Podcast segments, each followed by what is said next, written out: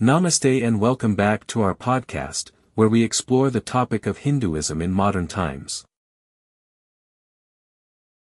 In today's episode, we will be discussing the relationship between Hinduism and the environment.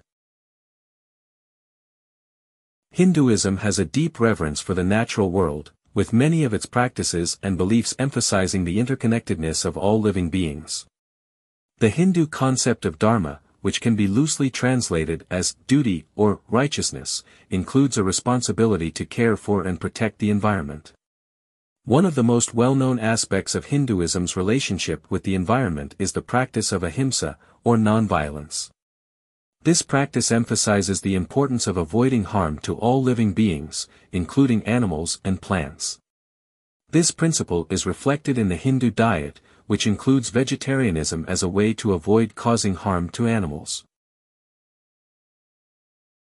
In addition to ahimsa, there are a number of other practices and beliefs within Hinduism that promote environmental conservation.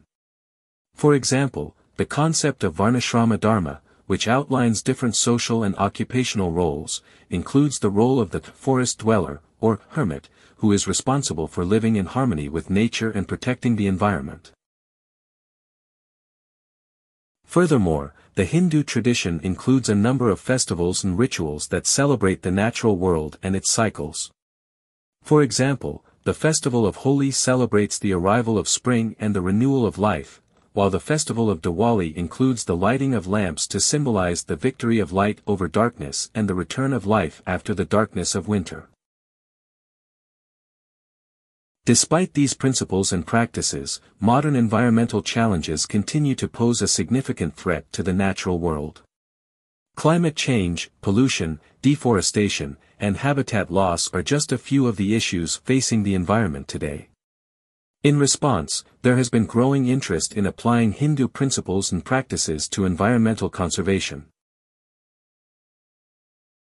One example of this is the Swachh Bharat Abhiyan, a nationwide campaign launched by the Indian government in 2014 to promote cleanliness and hygiene. The campaign, which includes a focus on environmental conservation, is inspired by the Hindu principles of cleanliness and purity. Another example is the use of traditional farming techniques, such as organic farming and seed saving, which have been used in India for centuries.